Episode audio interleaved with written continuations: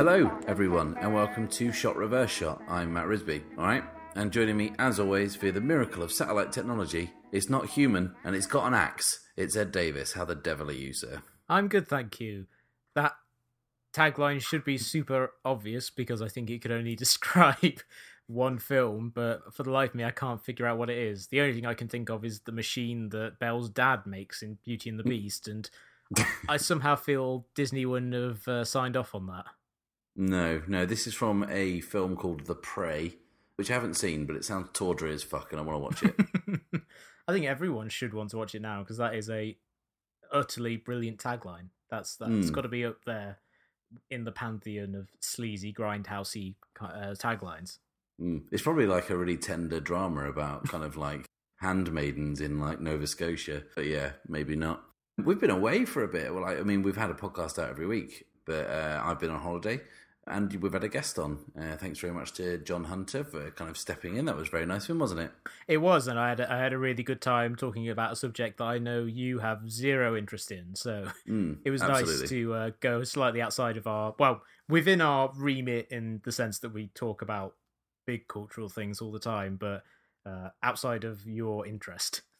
Oh yeah, totally. I mean, Star Trek is for kind of like losers and kind of uh, you know people who kind of lack basic social skills and you know can't really relate to wider society as a whole. But Star Wars is really cool. you know what I mean? That's that's my logic behind it. Yeah, I, I will never go Trek because once you go Trek, you never go Beck. no, doesn't work. What's been happening in the news this week, Ed? I mean, a lot's been happening since we last spoke. This week, there's been a few things flying around. Notably, there's an Ocean's Eleven remake, another one, uh, given that the last one was a remake. Um, this one's happening, and as seems to be kind of the style du jour, we're getting an all female cast. And it sounds pretty exciting because the cast is pretty goddamn good. Yeah, just this week they announced that Sarah Paulson is probably going to join it, and she's probably the best actress on television these days. Certainly in recent years, you know, she was amazing on The People versus O.J. Simpson. She's really good with terrible material on American Horror Story.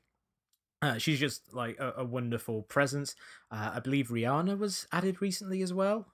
Yeah, I mean, she's probably less good as an actor, but I mean, she's certainly got, you know, charisma, I guess. But she joins uh, Sandra Bullock, uh, Cate Blanchett, Anne Hathaway, uh, Mindy Kaling, uh, Helena Bonham Carter. There's quite a few Oscars in that, isn't there? Yeah, and uh, what I found funny, I'm not the first person to point this out, is that it's called Ocean's Eight, which uh, is funny just because it means that even in the titles of movies, women can only get 75% of what men get. yeah. Are they doing that? So, so is it they literally couldn't take, like, find three more actors? Or, you know, is it going to be a prequel? So they go 8, 9, 10, and then we have 11, 12, 13. I'd like to think that they were going that way. I just think that for some reason they just kind of like, they just think, you know what, 11 women all in a film at the same time, it's too much of a risk. This isn't Hmm. 1938 and the women. You know, we can't get Hmm. away with it anymore. Not like in those fem- the, that feminist uh, utopia of 1930 the late 1930s. Uh, We Hmm. have to we have to be a bit less bold and only have Hmm. eight women instead of 11. Yeah, this is not Steel fucking magnolias. Um, do you know what I mean? This is, you know, a prestige Vegas heist picture. I, I imagine it'll be set in Vegas, would it? Uh, yeah, I would imagine so. What do you think the odds are that the sole man who's in the film will be the most from, uh, most prominently featured on the poster? Yeah, um, I think pretty high. But yeah, I'm trying to think of someone who would be like grossly inappropriate for that role. I mean, making Chris Hemsworth the receptionist, um, a dumb blonde in Ghostbusters, is funny. But I Mhm. wonder what they could maybe like like DJ Qualls. uh, for a second, I thought you were going to say T.J. Miller. Yes. I'd watch TJ Miller. I'd watch the shit out of TJ Miller being in one scene and just being his character from Silicon Valley. Maybe that maybe that's who they're ripping off. Or even just his character from Yogi Bear. Mm, yeah. Or he's in Transformers. He was in the last Transformers movie, wasn't he? Yeah, who um, was one of the lucky ones in that he died very, very early, so he he didn't have to spend quite so much time in the presence of Michael Bay, who he has described multiple times on podcasts as a truly hateful human being. Oh wow, that's. Uh, I mean, well, I don't really know what I'd expect other than that, but you know, that's pretty bold. Um, maybe that's why his character got killed off. Mm. Um, you can't go around dissing the Bay. Sam Mendes, uh, we've heard, we, kind of, we know this. We've been talking uh, about it for a while, um, but Disney is now kind of going through their cycle of making live action versions of their properties. Um, and they've announced that Sam Mendes, uh, erstwhile director of things like uh, American Beauty and um, Revolutionary Road. What's that last thing you did? Uh, Skyfall. Oh, Spectre. Oh, and and Spectre, yeah. Yeah, uh, he does the Bond movies. I'd You know, the- completely forgotten that Spectre was a film that existed. I haven't even I haven't even seen it. Like I, I, don't even think I, like I, I and I enjoyed Skyfall, but then I was thinking, okay, that's a Bond film I've enjoyed. I don't need to see another one. That's fine. Um, yeah, just imagine Skyfall, but thirty percent less good, and with Christopher uh, Christoph Waltz doing the thing that he does, right, and you're yeah. about there. Yeah, I, I can picture that. Um, but he's going to do uh, James and the Giant Peach, uh, which sounds fun because James and Giant Peach, uh, the Roald Dahl story, is like super good. And like, uh, I don't want to bring up painful memories, Ed, but does, doesn't someone's parents get like killed by a rhinoceros in this? Yep, one Yeah. of my early formative childhood traumas of reading that book and forever being terrified that whenever my parents would leave me at like my grandparents' house for a few days or something, uh, we would get a phone call saying they'd been mauled by some sort of large animal or devoured by a rhinoceros. Um, yeah, we're just going to the zoo, Ed. Uh, BRB. Um, you know, dude, don't go. I mean, this kind of trend of Disney doing these live action remakes is uh, kind of in full swing. We're going to get Beauty and the Beast um, at the end of this year or start of next year, I think. Um, and you know, it's kind of nice to see the movie. I mean, they did the stop motion James and the Giant Peach. It's not really one of the, considered one of their classic properties, I guess, but it's nice to see them kind of stepping outside of uh, their kind of animated oeuvre. And it, it's kind of quite exciting to see Sam Mendes doing it because he was behind the stage production of Charlie and the Chocolate Factory, I believe. He was uh, Hmm. he was kind of a big force behind that. So I think he obviously has a, a handle for Roald Dahl's work. I don't know how well that transfers to screen because it's kind of a strange story. And the thing with the uh, Henry Selick version was it was half live action because it started with the, the live action characters and then once the action moved to the inside of the peach it all became stop motion and that allowed for the film to be super duper weird and strange in that henry selick way. So i'm not sure how well that would transfer if you made it all live action. Um, you mentioned the beauty and the beast live action adaptation. We saw this week the photos of what cogsworth and lumiere will look like and they are horrifying creations that I think will give all the children who go and watch it nightmares. So it, it you do run a risk when you take something that previously existed in the realm of hand drawn or stop motion animation and try and make it uh you know realistic in quotation marks through CGI. Mm, yeah, I'm just uh, trying to find the uh, live action pictures of Cogsworth because um, I'm kind of wondering whether they are as horrifying as you've uh, described. And uh, they kind of do look like nightmare fuel. yeah, like before we started I said that it looks less like they were cursed than that someone decided someone was holding a clock when they went through the trans uh, the transporter created by Seth Brundle. You know, there's not there's not something whimsical or magical about it. It, it. it looks like something that was created through an immensely painful experience. Mm, yeah, and uh, one that that painful experience will live on in the hearts and minds of children all over. Will be just as like kind of scared by this as you were with the you know the rhinoceros. Bit of news from uh, another wing of the Disney offices, um, their kind of Marvel Cinematic Universe uh, chunters on with uh, Doctor Strange coming out at the end of this year, I think. And uh, much like we were before Guardians of the Galaxy came out, we're all like, oh, this might be too weird. Is it going to work? It probably will. We know the answer now. Um, but we've just found out this week that there's a post credit scene that's been added and filmed recently, which um, is no great surprise because Marvel seem to do that. Um, but the weird thing was that it wasn't directed by the director of the film. It was uh, written, I think written, but also definitely directed by Dan Harmon, which was Hmm. pretty strange news. Yeah, it was a very odd thing because obviously Dan Harmon's a very prolific writer and he is someone who has, you know, a huge amount of cla- acclaim. He's obviously got friends, he's got fans and friends in Hollywood. The Russo brothers, most notably, I imagine that was probably their connection um, in terms of offering him the chance to write and uh, direct a post credit scene. Um, but it's it's mainly strange because on Harmontown, his podcast, the Marvel movies, they weren't a uh, kind of a, one of his main focuses, but there were several episodes where he would complain about how formulaic they are, Mhm. and you wonder if there's something about this project that made him decide, oh, this is you know this is something that uh, I, I really want to do. I could do something interesting with. I can try and break the mold, or if it was like, oh, you know, my TV show's not on anymore. uh, I'm now doing a streaming show where I play D and D with uh, with people in front of a live studio audience. That's probably not going to pay the bills. That's not Mhm. going to keep me in dog food. So I think it may be that he is uh, he may be taking the the paycheck on that one, but it's still interesting and appropriate enough strange to hear that he's been involved in this particular project in this particular way.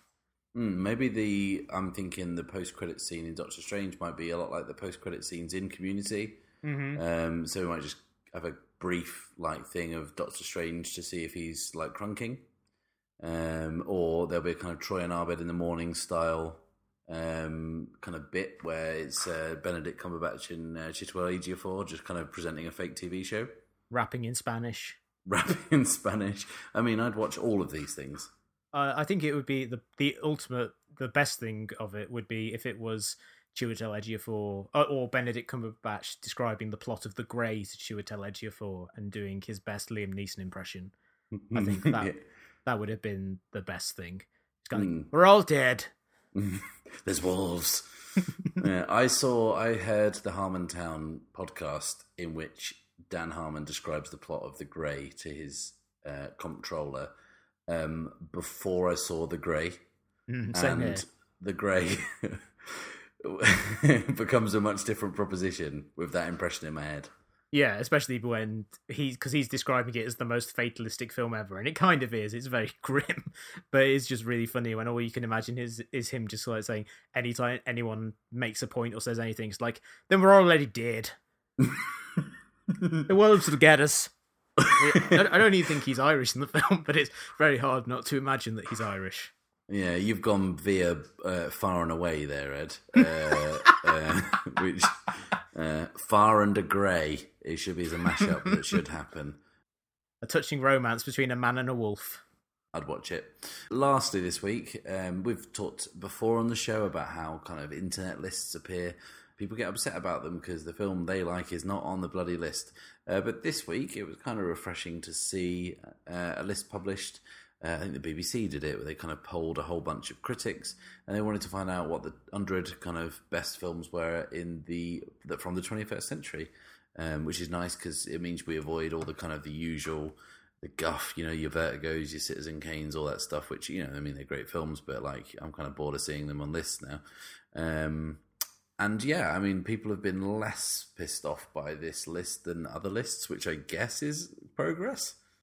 Yeah, I mean, I think there's a, the good, a good reason for that in that it, it was one of those cases similar to the Sight and Sound list, which they do every 10 years, and we talked about a few years ago when they did the update for it, where not only do you present people with the full list of 100 films, but you also present people with the hundreds and hundreds of top 10 film, uh, top 10 lists that were provided by critics, the people who voted on it. So not only do you get this list of of of consensus choices, but there's a lot of individually interesting stuff that you can dig into and that was one of the things that was quite nice about it was that all the people who had been asked to contribute who were on twitter which is most of them um, they provided their top 10s individually so you could very easily just kind of like scroll through and see and and i think that takes some of the sting out of that typical whining thing of saying oh why didn't they choose blank insert name here you know why didn't they choose this film why did they leave that film off and you can say very clearly well people voted for it It's Mhm. just that not enough people did, and you know, and and it's it feels a lot more inclusive than just those kind of the monolithic way of presenting a long list of films and not allowing people any transparency into how the list was put together. Mm. It was cool for when they did the the sight and sound list. They would publish every film, a list of every single film that had been voted for, and how Mhm. many votes they got. And it'd be cool to kind of like scan through and say, "Oh man, fucking Lone Star got six votes. Like, six critics out there thought it was like you know one of their ten favorite films ever, and that's like super cool. Which is much better than looking at a list and thinking, "Oh fuck, dude, I can't believe Alvin and the Chipmunks is in the top eight, You know?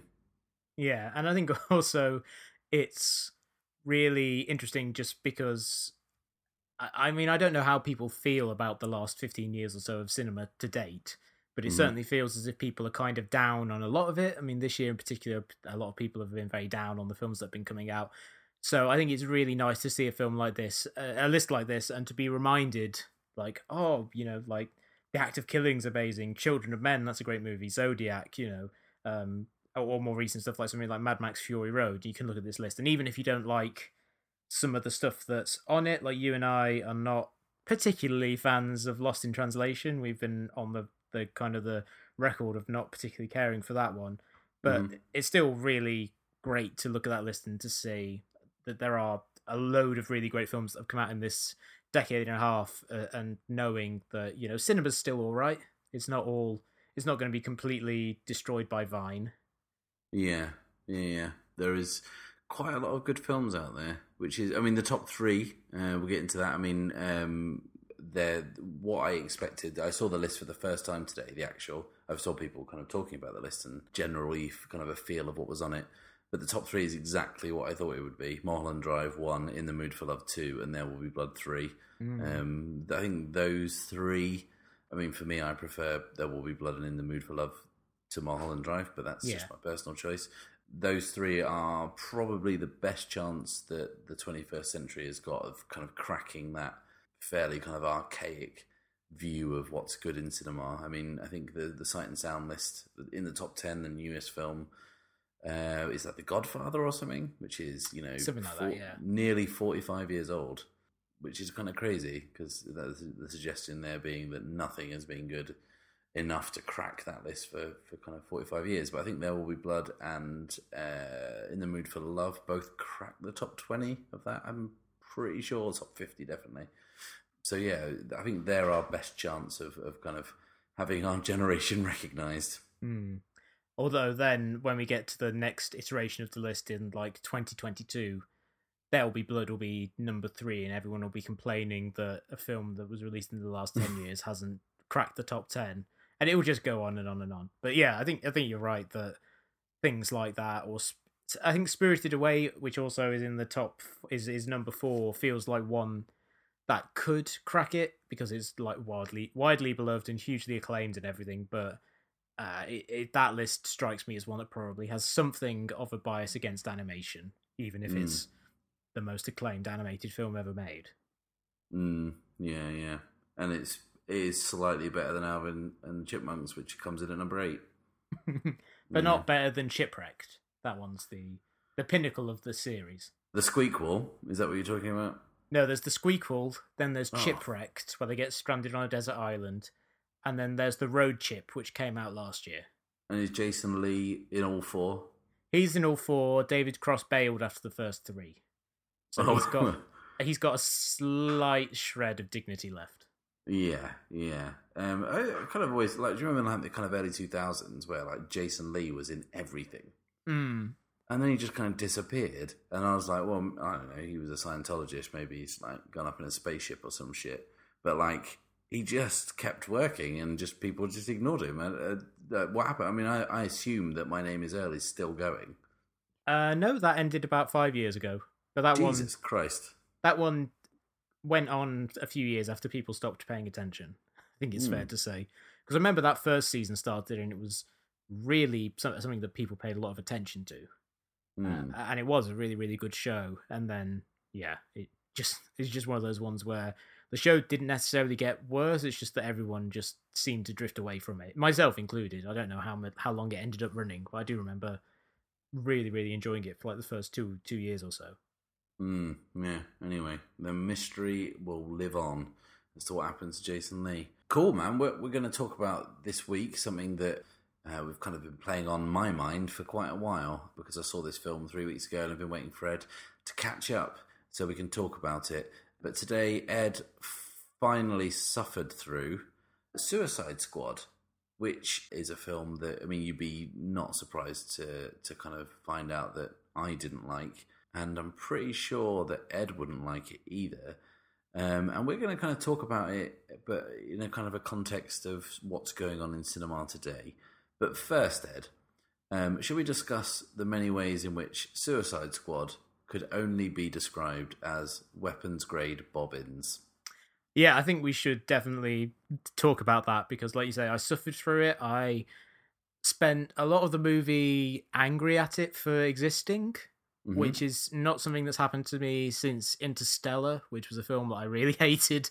And I really hated seeing it in the cinema, although that was a very different experience because that was a film that I really wanted to like. Mm-hmm. And this one, like, I don't go into a film wanting to hate it, but I do go into when a, a, a film comes out and it's panned by everyone more or less and you you know you have a sense from the tone of the adverts and stuff how it's going to turn out you kind of go in expecting the worst but hoping that there'll be kind of little shreds of, of goodness in there that you can focus on. Like that was why I didn't completely hate Batman v Superman. Is there was stuff about it that I found interesting, even if it was just like, oh, this is bad, but it's interest is bad in an interesting way. Mm-hmm. And Suicide Squad is bad, but not in ways that are very interesting. It's bad in there's kind of a sameness to how bad it is. Because like if you were to list the thing why it's terrible, it's that it's horribly edited. It's overwhelmed by poor song choices.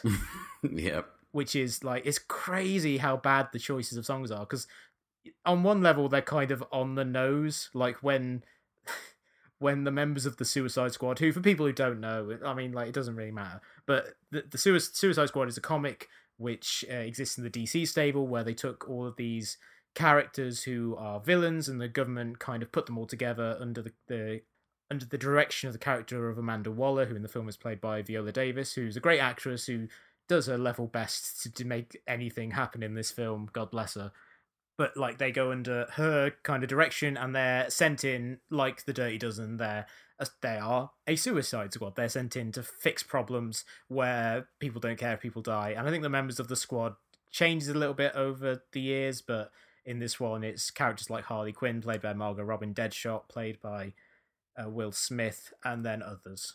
Mm. others who are less distinctive than those two. But when this crew is brought together to battle ancient gods in Midway City. They are given all of their stuff to gear up with, and they are their stuff is unveiled to the strains of "Without Me" by Eminem, which is a song that doesn't fit what's happening at all.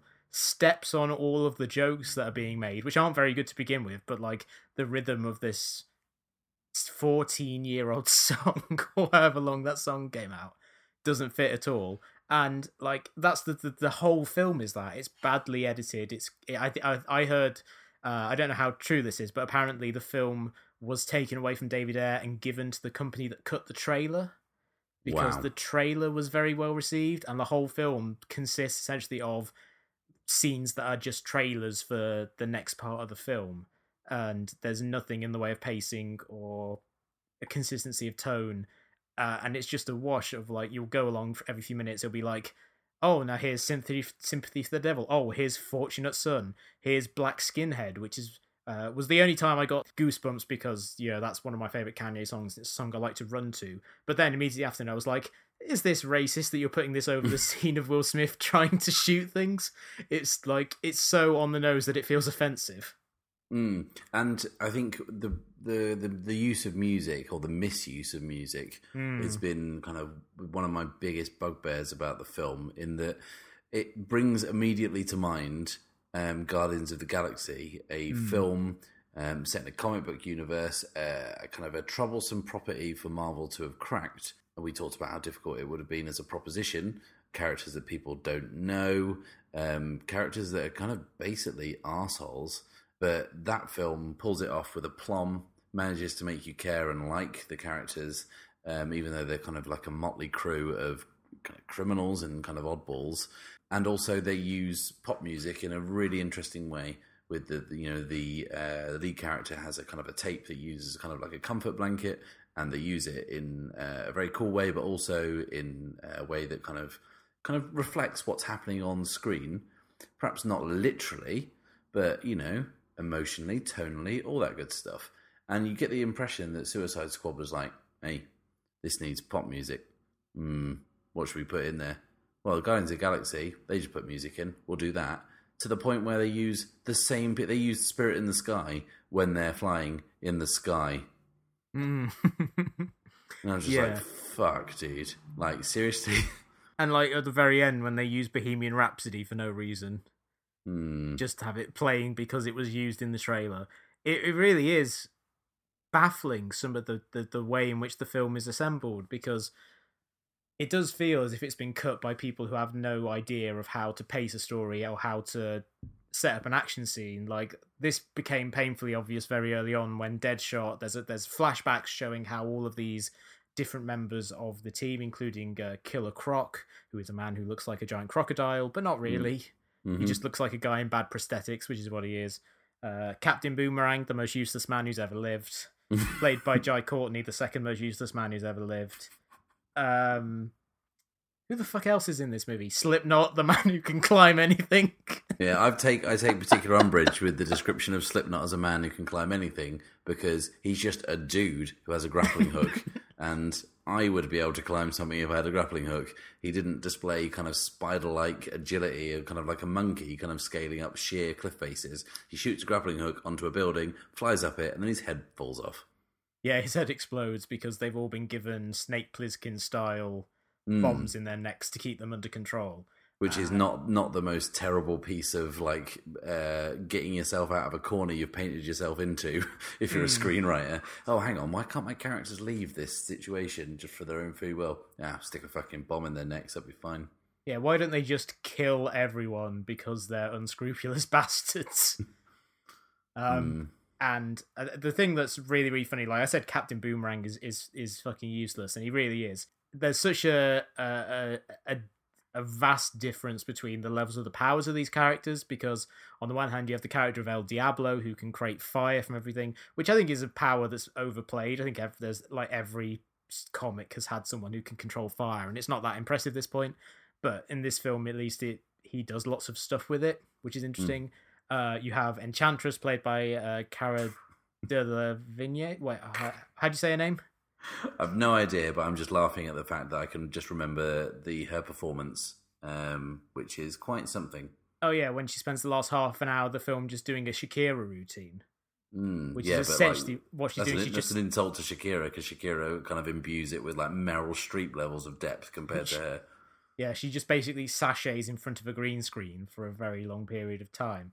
Like, yeah, she's she's basically a six thousand year old goddess, and she has a brother who's also a god, and they're really really powerful.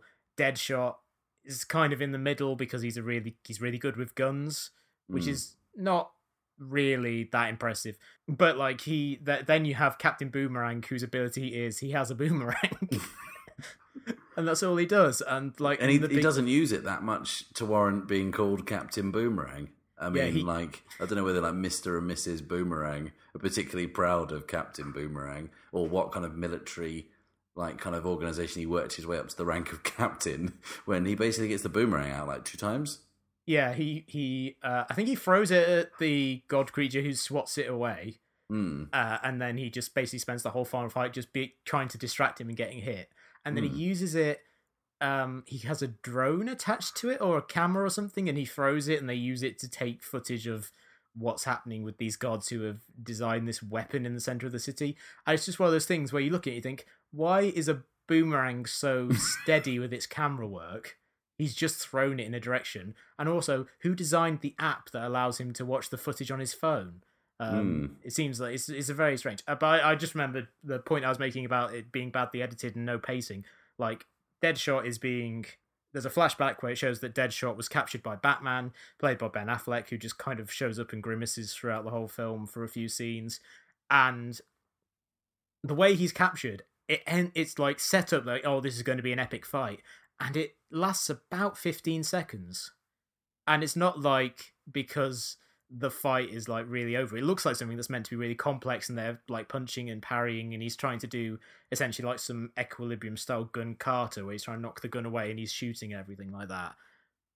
But it's just it's just really really quick and there's no rising and falling action or anything. It's just completely over and that's what the whole film feels like. Whenever there's an action scene, there's no attention played paid to making it exciting or interesting. It's all very flatly composed. Mm.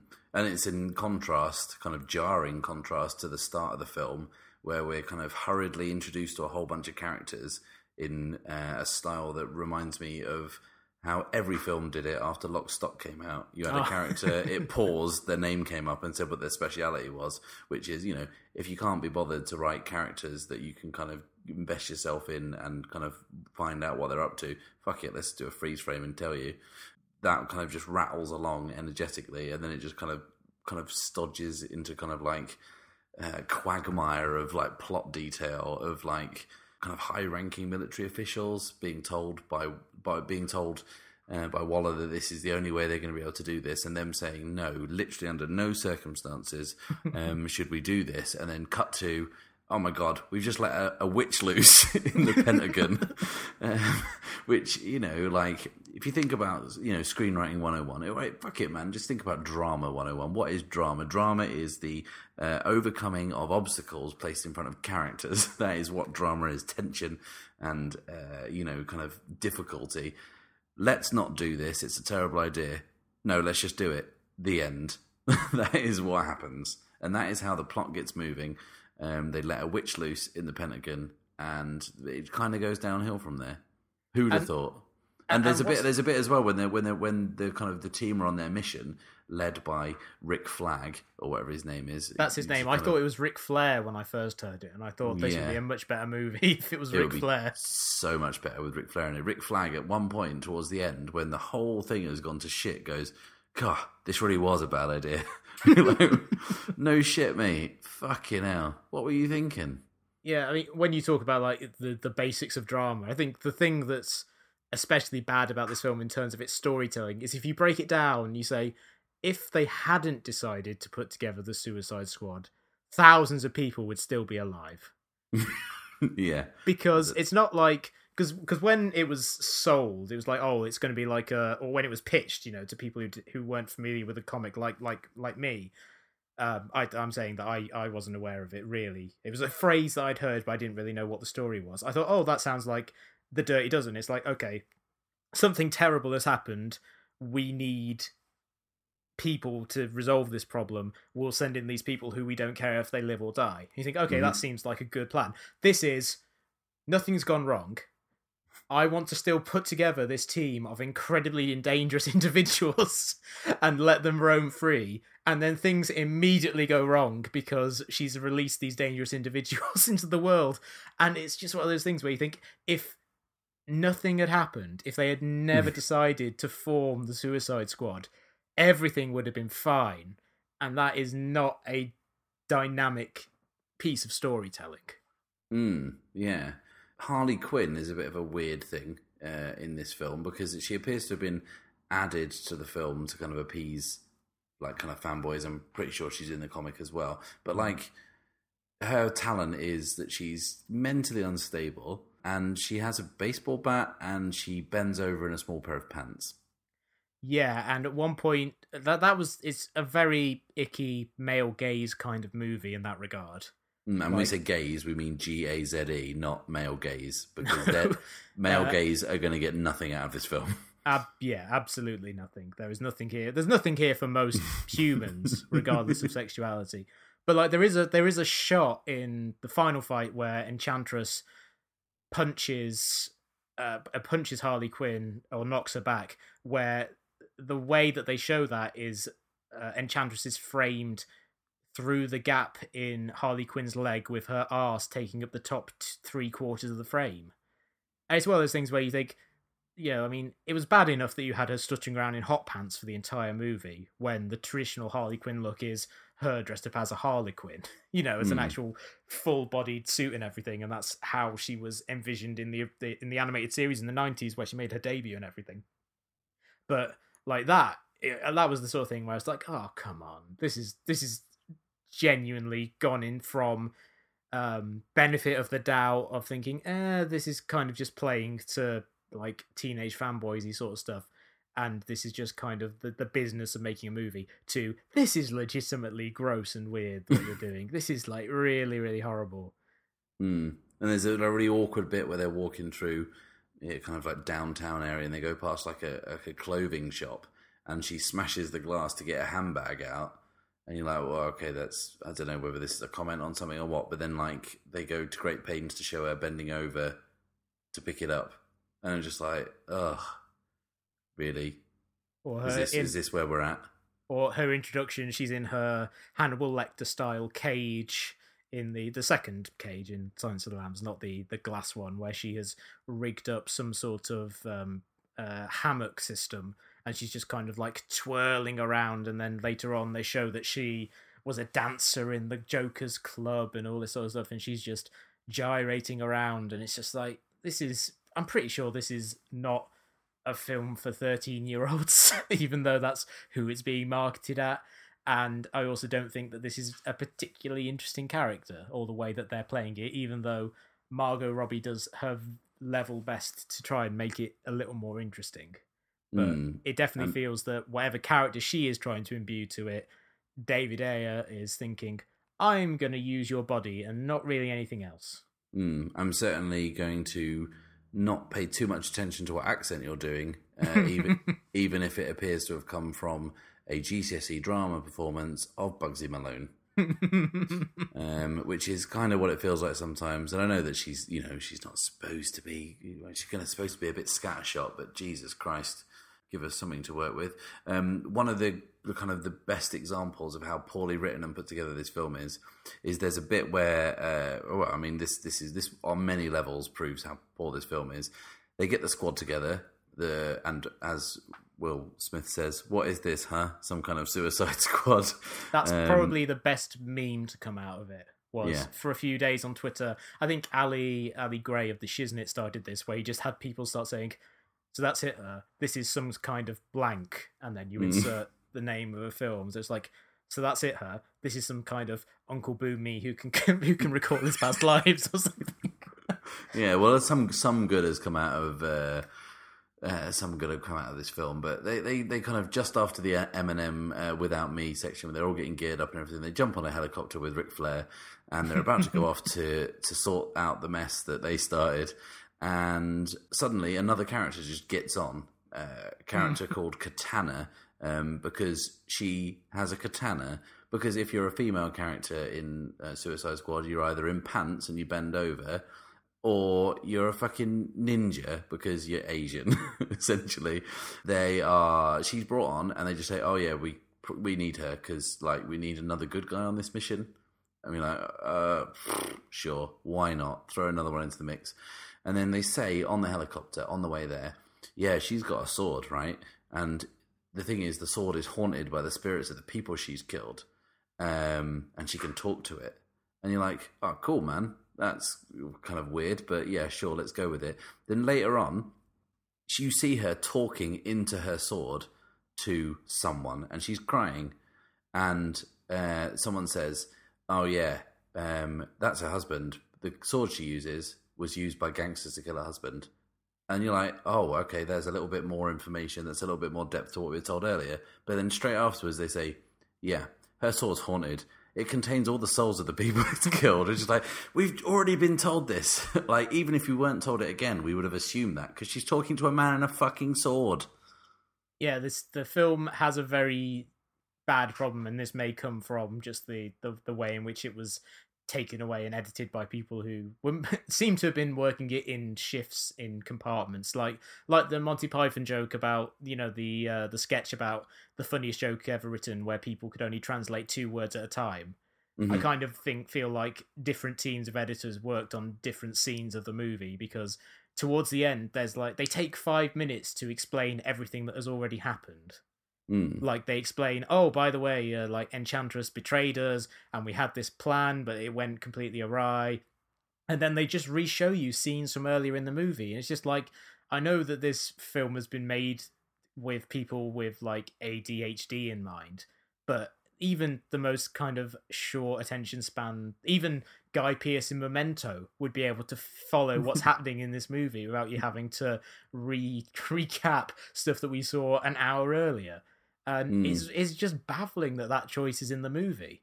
Mm, yeah, it's yeah, truly, truly kind of like kind of so shoddily uh, conceived, written, executed, and then put together. It is kind of a ultimate house of cards that falls on the the premise not being particularly great and the script not being particularly great, and then it done very badly.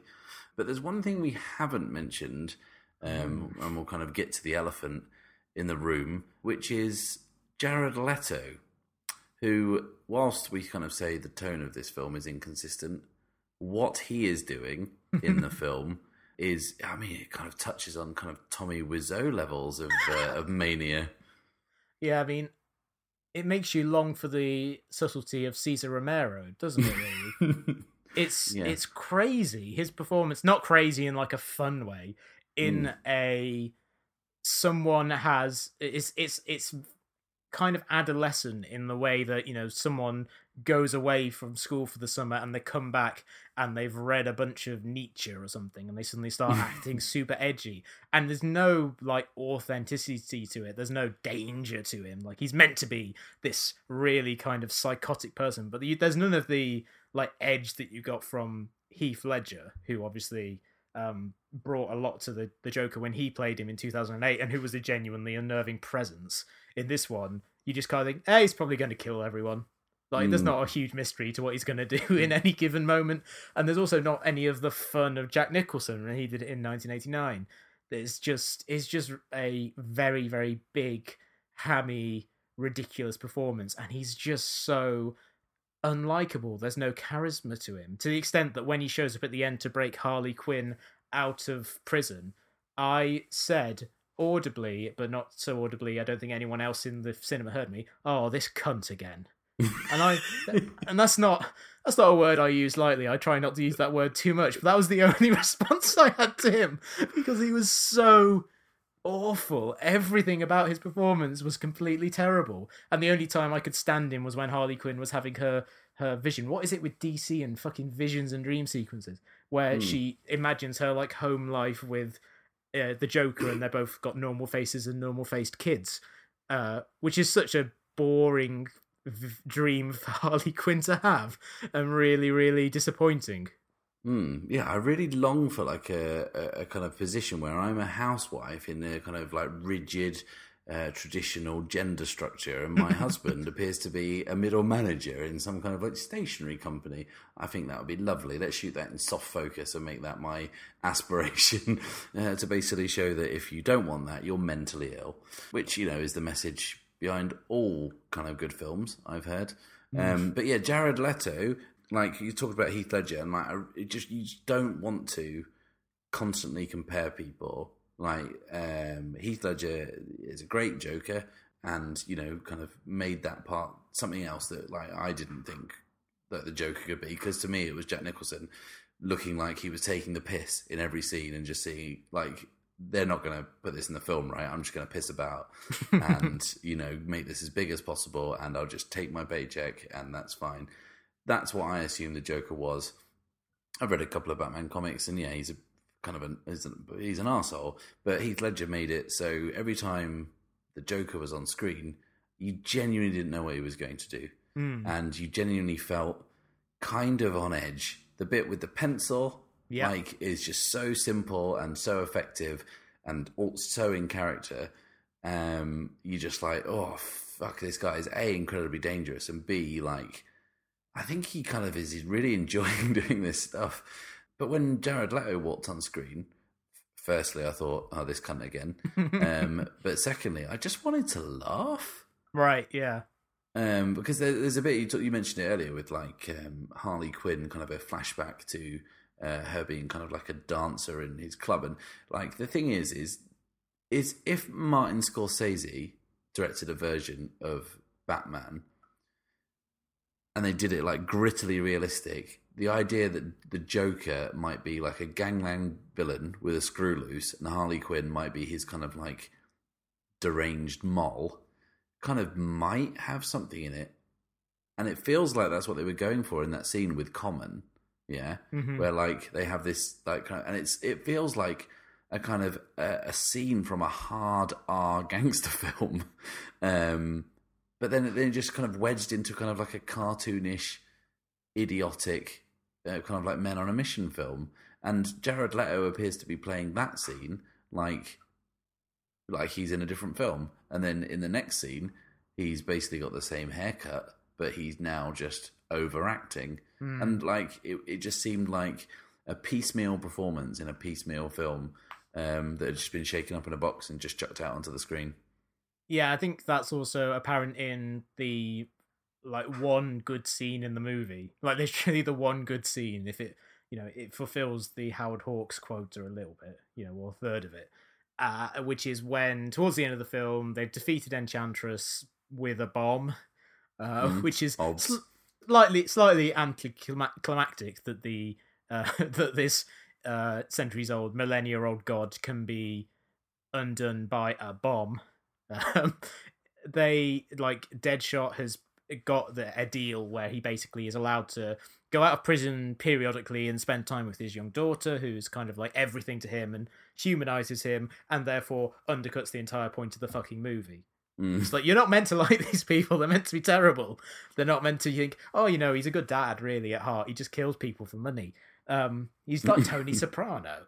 Um, but they're in like the kitchen of their apartment, and she's he's talking to her about her math homework and talking about like the hypotenuse, and then she says, "Okay, so if you're standing on top of a building and you want to shoot someone, that's the hypotenuse," and that's really funny to me. That's like a genuine. That should be the tone of the whole movie, which is this kind of uh the contrast between normalcy and the ridiculousness of these people being supervillains who go and kill people all the time uh, and it's like it's really weird because you get this little glimpse two minutes before the movie ends of a good movie.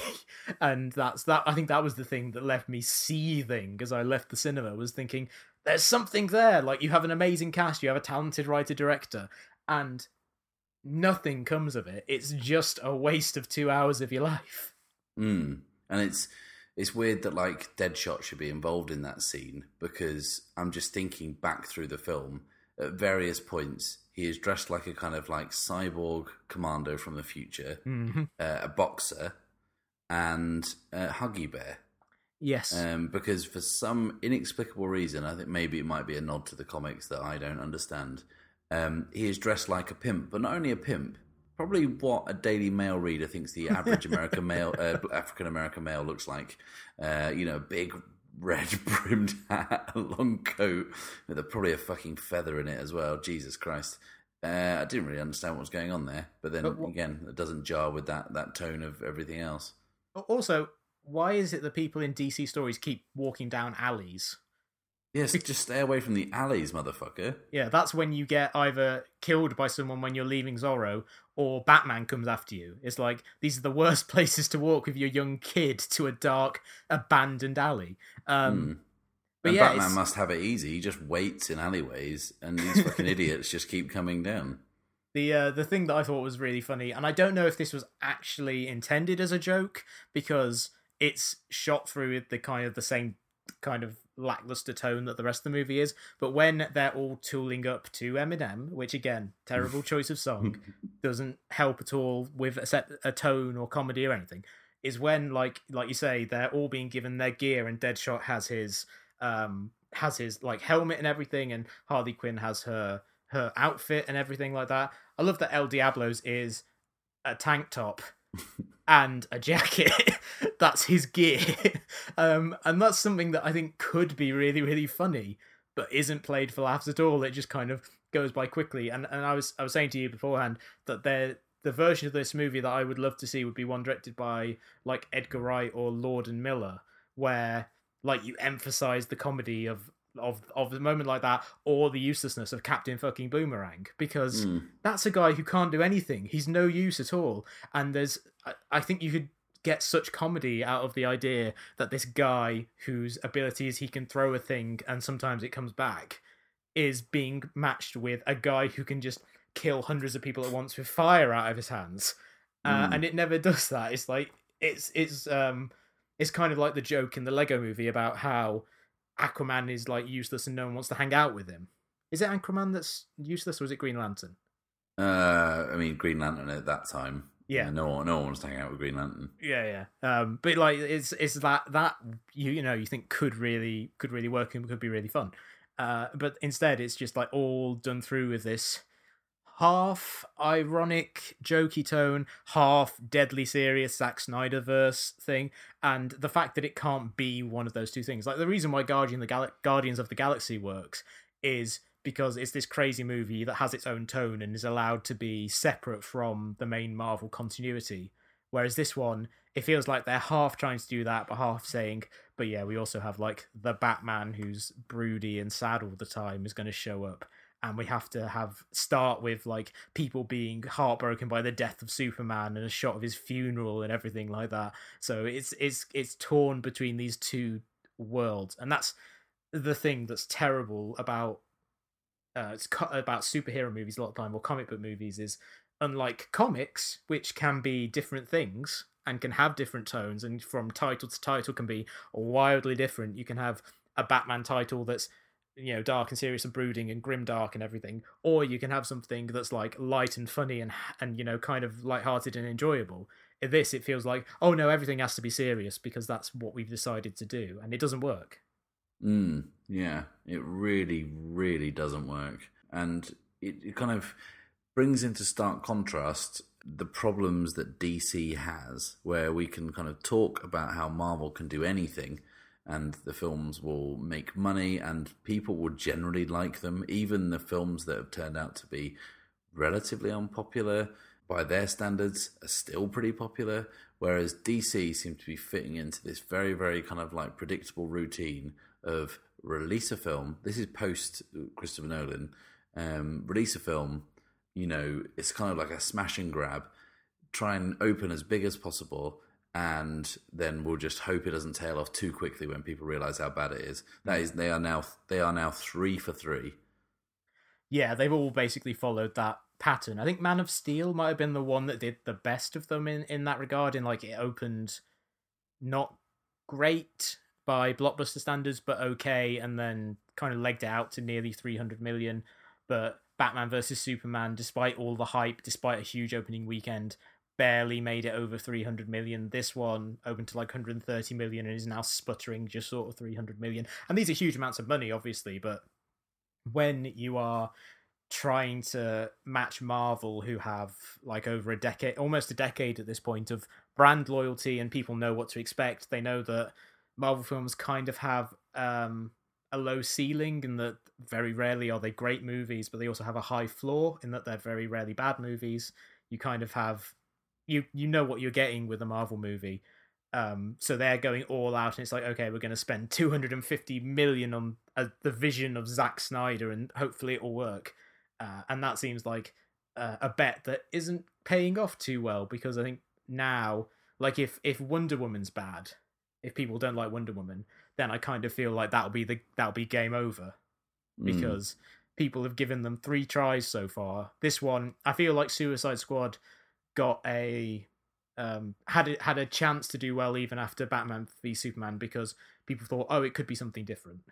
Mm. Like it looks different, it feels different, and then people watching it, it's like, oh no, this is the worst one. This is like worse than the other two that were terrible. Um, Mm. It kind of feels like it, you can't imagine that if Wonder Woman does badly, uh, that anyone will have any faith in Justice League being any good.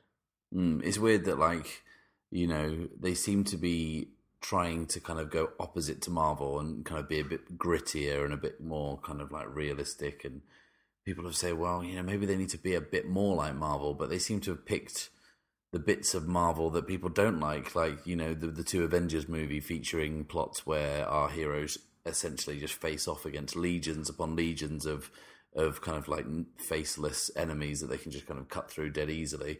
Um, here, all of a sudden, is uh, you know a, a, rift in time and space that is bringing what appear to be uh, a kind of horde of, of, of villains made out of bits of bin bag and, and frog spawn.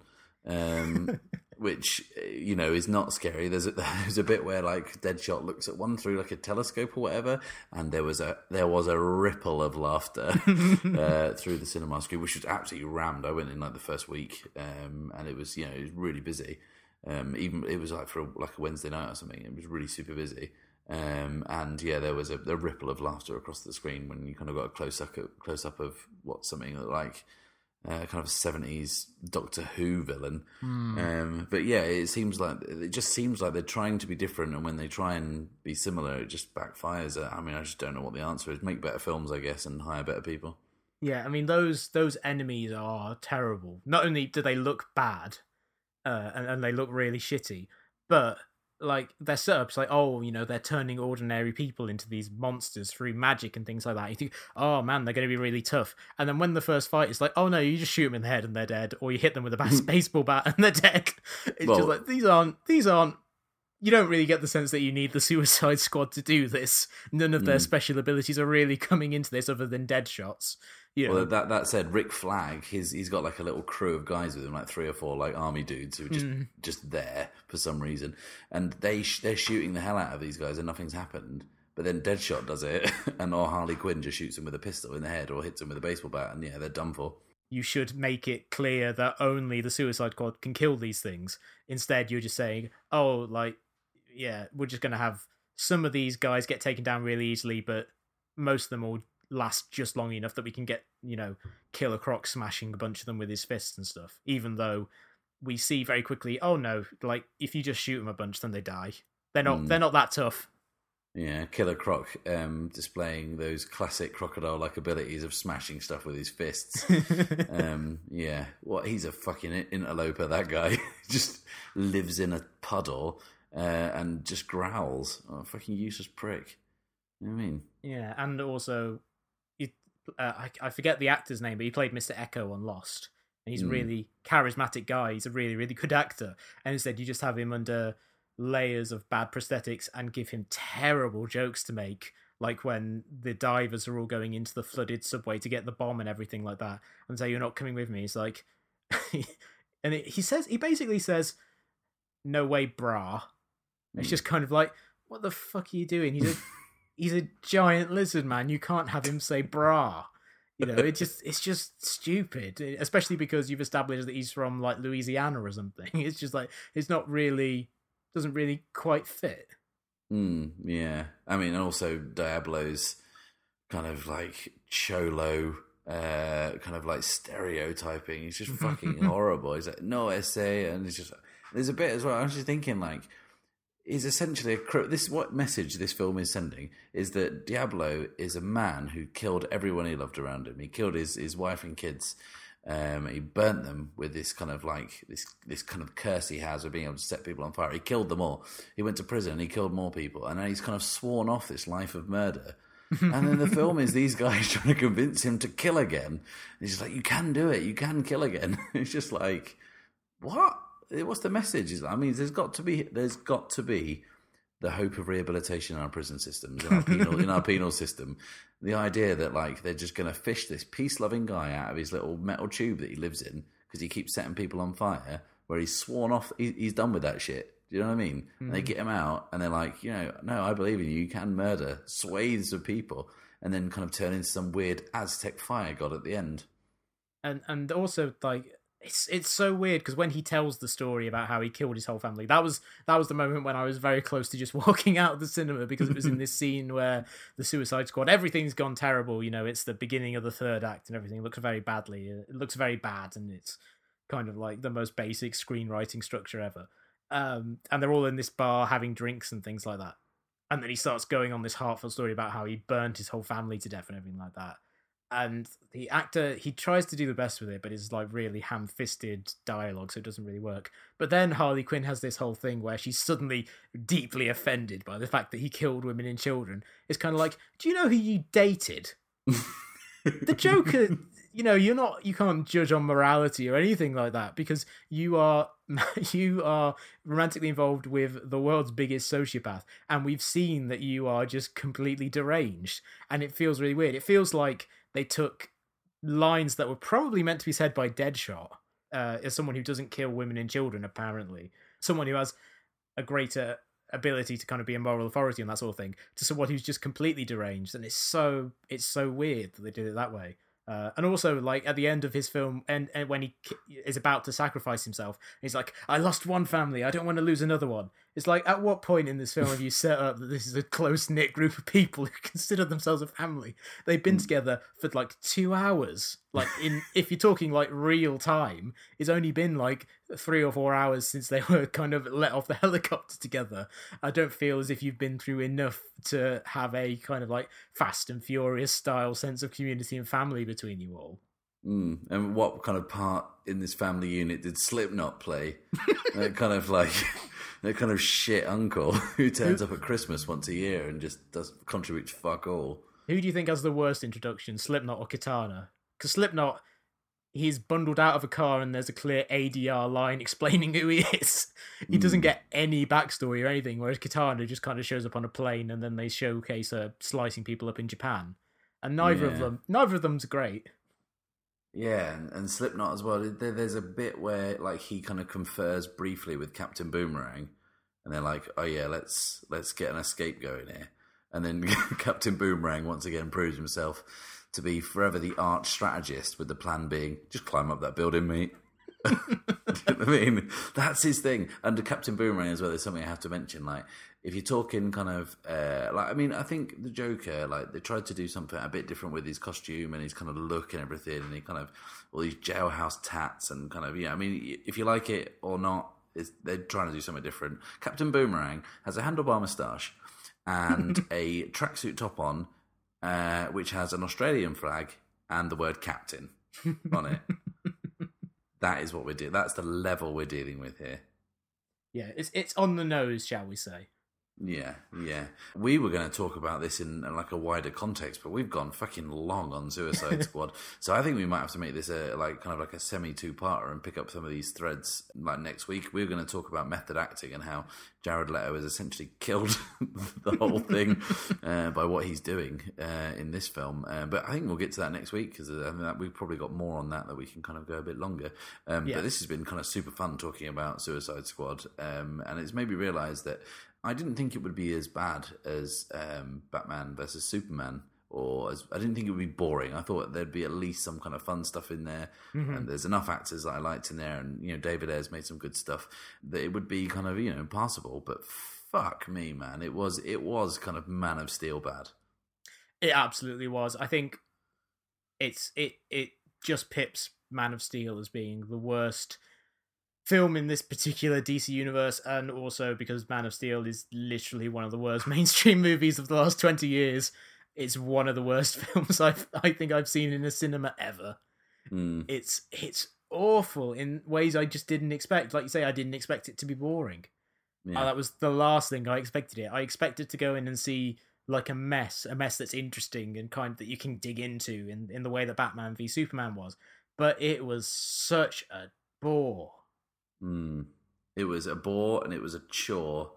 It was yeah, and I went went to watch it with a bunch of guys who were like you know big comic book fans, some of them DC fans, and like we just got out and we were like, well, that was. I mean, and I also said like, I said I'm going to see Suicide Squad. My wife was like, "Why are you going to see that? You're not going to like that." And I'm like, I, you know, I just like going to the cinema. I like going hang out with my friends and we go to the cinema, and that's going to be cool. I like the kind of the pageantry. We'll get some popcorn. It'll be fine oh man, I really wish I hadn't bothered. I, I could have punched myself in the face for 90 minutes and I'd have more fun. That was fucking terrible. Yeah, but this has been cathartic because yeah, I, f- I feel like we've we've kind of excised some things. Yeah, my anger towards you has subsided quite a bit since talking about it because I because I did like jokingly tweet at you saying like I don't think I'll ever f- forgive him, but when I walked out of it, I was like, this is like a friendship ender. This is yeah. this is a terrible thing that has been foisted upon me. Uh, mm. But I hmm. think I think we've we've managed this is like good therapy. You know, we kind of got through it. Yeah, and I think we've got this thing, haven't we, where if one of us sees a bad film, the other person has to watch it to a convince themselves that it's a real thing that it happened, uh, and B, so we can talk about it here, which means that before the end of the year, Ed, you are going to have to watch Special Correspondents. I was going to say, does that mean I have to watch that? At least I don't have to pay for to see that. That's a good point. I mean, that is, um, I'd say that's worse than Suicide Squad. Oh, wow. Yeah. Although it's not as big a waste of talent. Uh, yeah. that's a kind way of saying it. But I, let's kind of get into something a bit more positive. We'll do recommends, and I'm going to pick something um, in a kind of like devil's advocate style. Um, I'm going to kind of pick something by David Ayer, the director of Suicide Squad, to prove that you know he has got some talent somewhere. He made a film that was out a couple of years ago called End of Watch, which uh, kind of fits broadly into the the category of found footage. It's um, kind of like a day in the life of two LAPD, uh, kind of like black and white cops uh, I say not one's not one's black and one's white. I mean they go around a black and white car, um, kind of cruising around, dealing with kind of like gangs and stuff. Um, but it's all told from the point of view of like GoPros and stuff, and like you know uh, dashboard cams. It kind of moves away from that at the end, but it still kind of maintains this kind of really kind of like energetic kind of urgency through it, and it's really tense and kind of like it's. I mean it's not like a masterpiece, but it's like a really kind of solid Saturday night film. And um, yeah, I was kind of expecting something more in line with that in terms of quality. And you know how disappointed I was by Suicide Squad. But if you want something by David Ayer, which is pretty decent, End of Watch is a good shout. Cool. I'm going to recommend a film that I saw last week, which uh, I think is a wonderful uh, palate cleanser to Suicide Squad if anyone wants to go watch it. The latest film from Laika Studios, Kubo and the Two Strings, a film that you and I have both been very excited by mm-hmm. uh, about seeing. And uh, what I found interesting in kind of comparing it to Suicide Squad is it's a movie about kind of superheroes in a sense, you know, people with fantastical powers, people who are you know kind of bound together on a journey together people who don't really like each other having to work together to survive it's full of magic like literal and cinematic you know it's it's it's a story of kind of breathtaking scope it's a story that has a sense of beauty to it and a sense of sadness to it. It's funny. It's got a rich metaphor about um about growing up and having to confront like the death of parents and things like that. It's uh also just kind of like the action in it is amazingly staged. It's got this great mythology to it that ties into uh, ideas from ancient Japanese folklore. It's got a beautiful, it's got a great cast who do really good work, and it does all of these things in about 90 minutes. And it's just one of those things where you walk away watching it and you think, why can people not do that with actual superhero movies? Why can't people do that with, uh, you know, like name characters? Why does it have to go to this small studio making original movies? Uh, and part of the answer is that if you wanted to make like a two and a half hour long stop motion movie, it would take an extra five years to make. But you know, it did leave it did leave me uh, feeling a hopeful because Laika are wonderful and they do great work, and I want them to keep making as many films for as long as possible because I think they are they are spectacular. But it also just kind of made me angry in the same way that Mad Max Fury Road made me angry last year because you walk out of it and you think, why isn't all mainstream cinema like this? Why isn't anyone learning from this stuff? Uh, and so, like, watch it if you want to have your faith in cinema as an abstract concept restored after Suicide Squad, but also if you want to walk away deep, even more disappointed, disappointed in cinema as kind of an actual thing that is ongoing. Mm, yeah, it's out in the UK in a couple of weeks. Um, but if you're stateside, uh, catch it now. Um, okay, listeners, that's your lot on the subject of just how much Suicide Squad has uh, ruined our lives. And I think that, like, Ed is still kind of grappling with it because he only saw it a matter of hours ago. Whereas I saw it um, earlier, kind of in um, what month are we in? August. I saw it like on the 9th of August. And I didn't watch another film for about three weeks. Like I saw, my, I saw my first film since then, like last week. I just couldn't face it, um, and it was only the idea that if I didn't watch a film, uh, Suicide Squad would be the last film I saw if I died, uh, and I couldn't have that. Um, I've watched a couple of films since, uh, and the last one was Bambi. So you know, I'm kind of feeling really miserable now. Um, but yeah, anyway, thanks for listening, guys. I hope you've got some catharsis out of it uh, the way we have. Uh, if you've enjoyed the show, please do subscribe to us on iTunes, Stitcher, or Player FM. And if you really enjoyed the show, please, why not just leave us a little review? Uh, you can find us on Twitter. We are at SRS underscore podcast and on Facebook as well. We will be back next week with something else, uh, probably continuing some of the threads we started here. Uh, but until then, it's goodbye from me. And goodbye from me. And goodbye from me.